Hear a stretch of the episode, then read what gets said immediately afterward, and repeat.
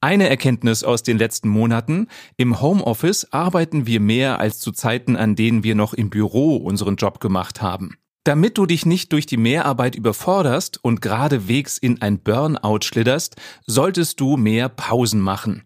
Wie das am besten funktioniert, darum geht es jetzt. Willkommen bei Der Jobcoach, deinem Podcast für bessere Zusammenarbeit, wirkungsvolle Führung und mehr Arbeitsfreude. Ich bin Matthias Fischedick.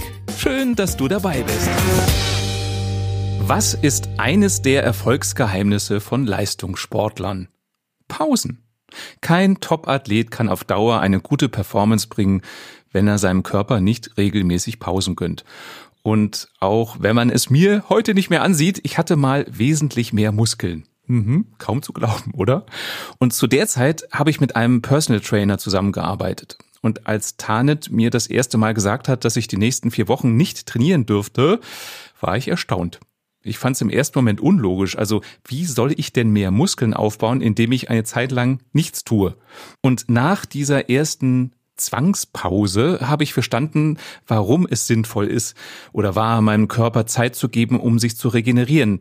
Denn ich hatte danach größere Fortschritte im Training und auch wieder mehr Spaß dabei, Eisen zu stemmen. Und genauso wie unser Körper Erholungspausen braucht, sind die auch für unseren Geist nötig, damit wir langfristig leistungsfähig bleiben und unsere Power behalten.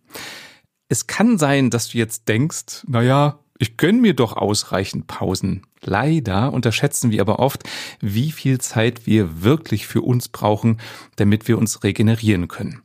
Forscher haben herausgefunden, dass wir im Schnitt alle 90 Minuten eine Pause machen sollten, um nicht in der Leistung abzufallen. Was ich daran total spannend finde, dieses Zeitintervall von 90 Minuten entspricht genau der Länge des Schlafzykluses, den wir im Regelfall vier bis sechs Mal in der Nacht durchlaufen. Dieser Schlafzyklus beginnt mit dem Leichtschlaf, geht dann über in den Tiefschlaf, gefolgt von der REM-Phase, in der wir die Erlebnisse des Tages verarbeiten. Und dann geht das Ganze wieder von vorne los. REM, also REM, steht dabei als Abkürzung für Rapid Eye Movement, also zu Deutsch schnelle Augenbewegung.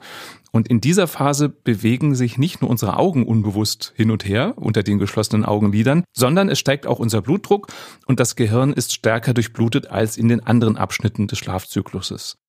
Die Wissenschaft geht davon aus, dass gerade die REM-Phasen wichtig sind für die Erholung von unserem Nervensystem und unserer Psyche.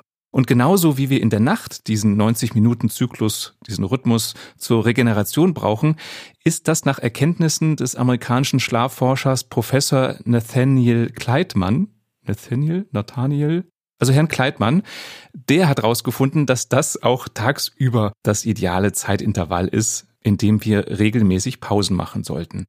Leider ignorieren wir diese Signale, dass wir eine Pause brauchen, regelmäßig und dopen uns dann schön mit Kaffee oder Zucker in Form von Schokolade oder süßem Obst oder irgendwas anderem, um uns künstlich wach zu halten. Und du kannst dir denken, dass das auf Dauer nicht gut ist dass diese regelmäßigen Pausen uns wirklich produktiver machen, das hat ein Psychologieprofessor namens K. Anders Eriksson nachgewiesen. Der schwedische Professor gilt als ein Experte im Feld der Gedächtnisleistungsfähigkeit.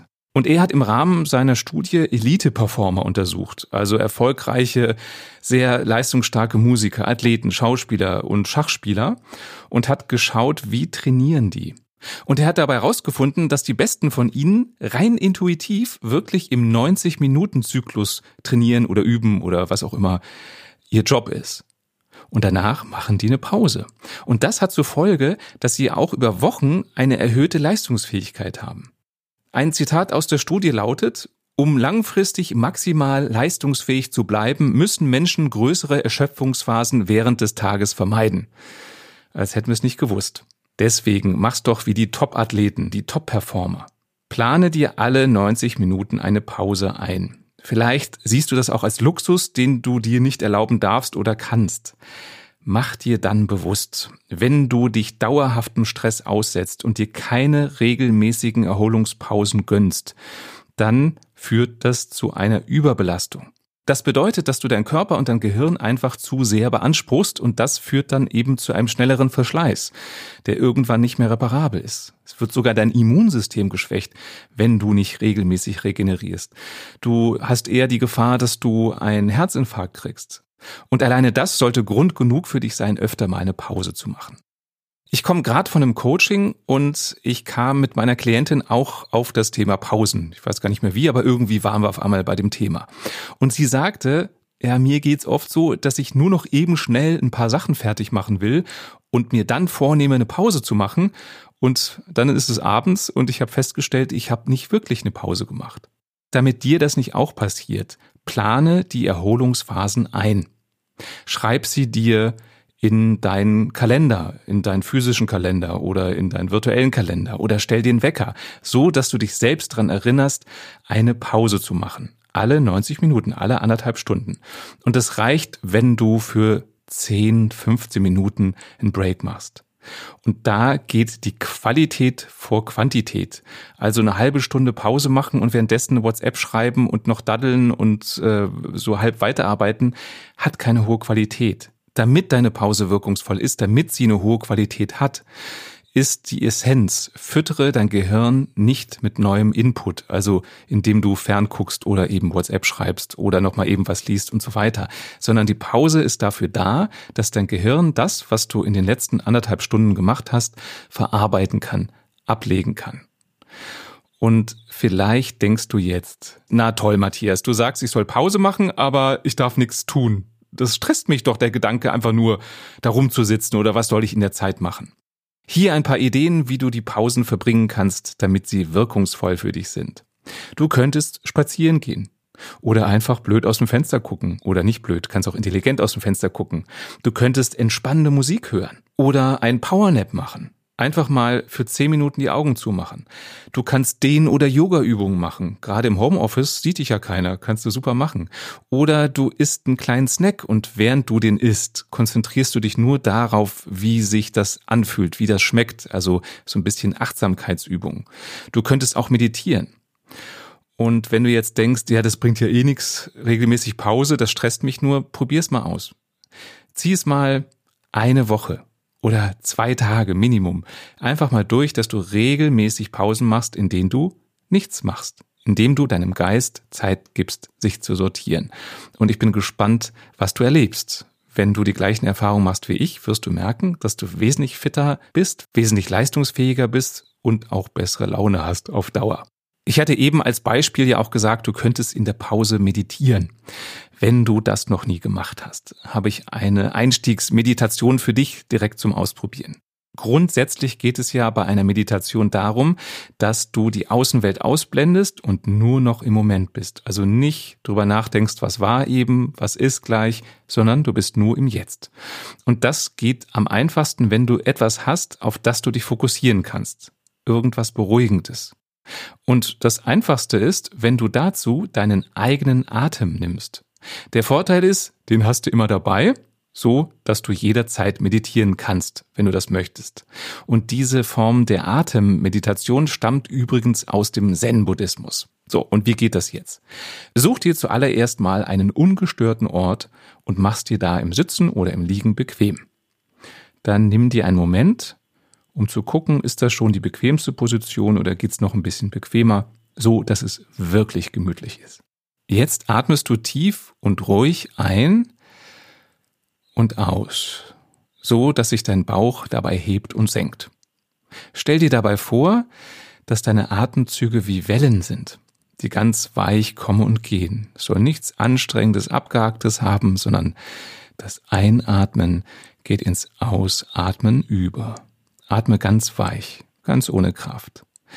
Und dein Körper wird den richtigen Rhythmus von selbst finden. Du kannst dabei die Augen offen lassen oder sie schließen, wie es für dich angenehm ist. Hauptsache, es ist entspannt. Lenke deine Aufmerksamkeit immer mehr auf den Atem. Schau und fühl mal ganz genau hin, wie genau hebt und senkt sich dein Bauch. Wo sonst noch im Körper spürst du diesen Atemfluss? Wo nimmst du das wahr? Und wie fühlt sich die vorbeiströmende Luft an, an deiner Nase oder an deinen Lippen? Bleib einfach dabei beim Beobachten deines Atems. Bewerte die Beobachtung nicht. Nimm einfach deinen Atem ganz bewusst wahr, so wie ein liebevoller Betrachter. Sollten deine Gedanken abschweifen, dann lenkst du deine Aufmerksamkeit einfach wieder zurück auf deine Atmung. Das ist vollkommen normal, dass die immer mal wieder abgleiten, deine Gedanken, vor allem wenn du gerade erst anfängst, dich mit Meditation zu befassen. Und dann führst du einfach den Fokus wieder zurück zu deinem Atem. Und du wirst merken, wenn du das öfter machst, dann wird dir das immer leichter fallen, einfach beim Atem zu bleiben. Manchmal hilft es Einsteigern auch, die Atemzüge zu zählen, um sich noch mehr zu fokussieren. Das machst du so, dass du bei jeder Ausatmung eins weiterzählst, bis du bei zehn angekommen bist. Und dann fängst du wieder bei eins an. Mein Tipp ist, fang am besten mit ganz kurzen Meditationen an, so von drei bis fünf Minuten, und dann steigerst du dich immer ein bisschen mehr, bis du bei zehn bis 15 Minuten angekommen bist setzt sich dabei aber nicht unter Leistungsdruck, denn die Meditation soll dich ja nicht stressen, sondern ganz im Gegenteil, die soll dir neue Energie bringen, die soll dich entspannen. Du wirst merken, je häufiger du meditierst, desto schneller und wirkungsvoller werden dein Geist und dein Körper zur Ruhe kommen. Als Zeitmesser damit du weißt, wann deine Meditationszeit vorbei ist, kannst du entweder eine entspannende Musik hören, die genau die Länge hat, die du meditieren möchtest, oder du stellst dir einen Wecker mit einem möglichst sanftem Alarmton, damit du nicht hochschreckst, sondern angenehm erinnert wirst, dass deine gesetzte Meditationszeit jetzt um ist. Ich bin gespannt, wie deine Erfahrung ist. Schreib mir sehr gerne, was du da so erlebt hast. Das war der Jobcoach. Wenn dir diese Folge gefallen hat, dann empfiehl sie gerne an Kollegen weiter, die auch mal eine Pause gebrauchen könnten. Und wenn du selbst nie wieder eine Folge verpassen möchtest und es noch nicht getan hast, dann klicke doch jetzt auf den Abonnieren-Button und du bekommst automatisch eine Meldung, wenn es etwas Neues gibt. Schön, dass du dabei warst und bis bald.